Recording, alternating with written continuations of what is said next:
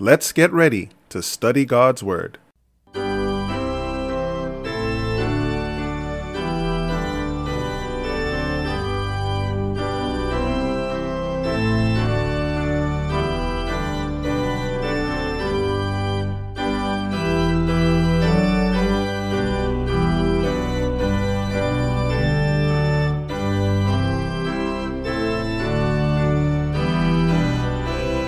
Greetings to one and all.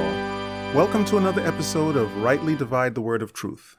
This is Andrew S. Baker, and today's devotional study is entitled Foolish Comparisons. Please remember to visit our podcast page at biblestudy.asbzone.com, where you can find our previous podcasts and study resources. You will also find a list of the many podcast apps and platforms where our podcast can be obtained. Before we get into this study, let's have a word of prayer. Dear Heavenly Father, we thank you for your mercy and your goodness. We thank you for wisdom and understanding. We ask that your Spirit will be with us and that you'll help us to rightly divide your words of truth. May this study be a blessing to someone. In Jesus' name, amen. Let's head on over to 2 Corinthians chapter 10. 2 Corinthians chapter 10, our title is Foolish Comparisons. In 2 Corinthians chapter 10, verse 12, in the King James Version, we read, "For we dare not make ourselves of the number, or compare ourselves with some that commend themselves, but they, measuring themselves by themselves, and comparing themselves among themselves, are not wise." He goes on to say in verse 17, "But he that glorieth, let him glory in the Lord. For not he that commendeth himself is approved, but whom the Lord commendeth." Now, Solomon had said something very similar to that, the last part. In Proverbs 27, verse 2, Solomon says, "Let another man praise thee, and not thine own mouth, a stranger, and not thine own lips."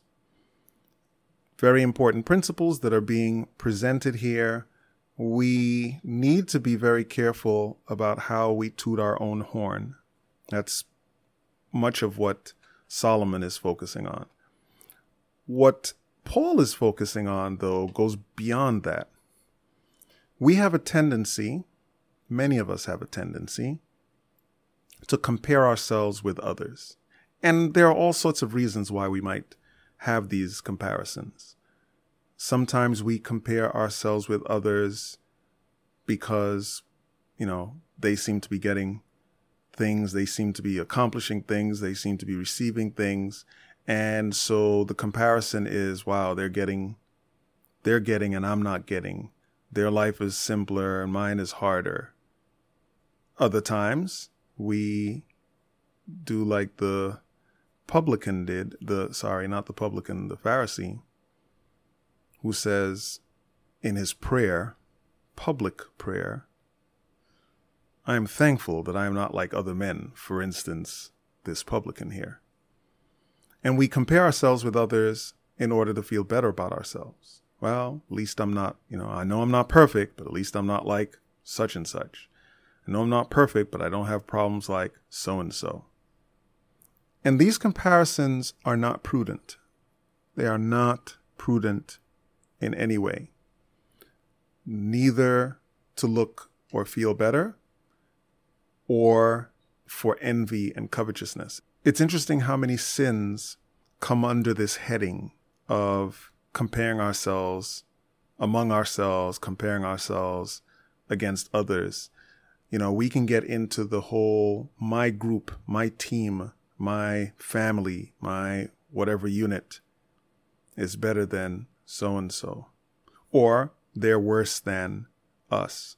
Or I'm glad I'm not like that. However you phrase it, some ways are more polite to phrase it.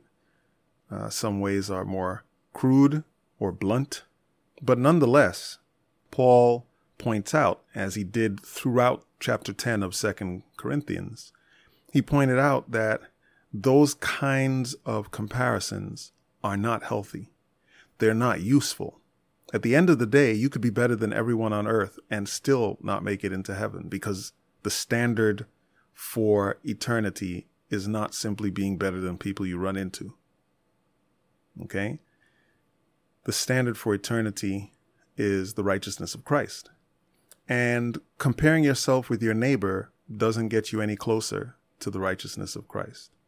In our day-to-day walk, we need to understand that Christian living, successful Christian living, is not about evaluating our Christian experience, our day-to-day life, our socioeconomic status. None of those things are important. Now, does this mean you can never make an evaluation that's comparative? No, because clearly we are called to help those who are less fortunate than ourselves. And the only way to do that is to have an idea of people that are less fortunate than you are, right? And there are obvious ways. You don't have to compare bank accounts to know that somebody sitting on the street with a homeless sign is not doing as well as you are, right? So it need not get granular to where, oh, I'm 5% better, therefore I'll help this person. I'm 5% worse, so I can ignore them. That's not the kind of thing that Christ did while he was on this planet, and that's not the kind of thing that he desires us to do. So it's not impossible and it's not inappropriate to understand that people are going to be under situations that require your assistance. That's not the comparisons we're talking about. That's not the comparisons the Bible is talking about. The Bible is referring to comparisons where we simply feel better about ourselves. We commend ourselves. We don't let another man praise us. We praise our own selves. Our own lips are doing it. And we shouldn't even be on the lookout for the praise of others so much. That path is fraught with peril. All right? It is easy. Not everyone is susceptible to it. Everyone does not have exactly the same weaknesses, and certainly not to the same degree. But for many people, there's a struggle when there is consistent commendation. Now, everyone likes to be recognized for the work that they do, for the things that they accomplish. All right? We're not talking about basic human dignity. We're not talking about consideration. All right? If someone has done something for you, or done a series of things for you, or you see that someone is doing nice things for people in general, it is appropriate to give such a person affirmation. It's helpful, but we ought to be careful that we don't create problems or magnify issues that people might have in the struggle with humility. So praise and worship, we have to be careful that we don't put people on pedestals that they then fall off of. But affirmation is important. When people do a good job, it's nice to hear that they've done a good job. It's encouraging. Now, there is a comparison that we should be doing. There is a kind of a comparison that is appropriate. In 1 Corinthians 2, Paul says the following, starting at verse 12. Now we have received not the spirit of the world, but the Spirit which is of God, that we might know the things that are freely given to us of God. Which things also we speak, not in the words which man's wisdom teacheth, but which the Holy Ghost teacheth, comparing spiritual things with spiritual. Verse 14, but the natural man receiveth not the things of the Spirit of God, for they are foolishness unto him. Neither can he know them, because they are spiritually discerned. Okay, so the word natural here is used as a synonym for carnal, as is found in other places, especially in Paul's writings. Carnal versus spiritual, worldly versus spiritual. We ought to be comparing spiritual things with spiritual. We ought to be looking unto Jesus, the author and finisher of our faith, because by beholding, we become changed. And if we behold the wrong things, we will be changed in that direction. If we behold spiritual things, if we behold godly things, if we behold ennobling things, then we will be changed in that direction. But if we're only comparing ourselves among ourselves, we can't get any better than where we are now. right? We may seem to be advancing, but we will only be attaining to that which is already there, because by beholding, we become changed. It's the principle of God's word. So it's important for us as we go about our day-to-day, the practical takeaway is this. At different points in your Christian experience, you may be tempted to compare yourself with those around you. Maybe you're feeling discouraged and your thoughts are, I'm not as good as so-and-so. My situation is not as good as so-and-so's situation. My life is not as good as so-and-so's life. I'm not as good a person as so-and-so. At other times in your experience, you may be tempted to have relief, especially when we hear that someone has gone through something terrible. I mean, think about when you read about some television evangelist and they're caught up in a scandal. What kind of thoughts go through your mind at that point? There are lots of thoughts that different people will have. Some people will feel bad for the situation overall, maybe bad for the person, bad for the situation. Some people will say, yeah, well, I knew that was fake all the time. It was only a matter of time before that got exposed. Some people will feel relief because now this standard that they had felt was so far above them has been lowered.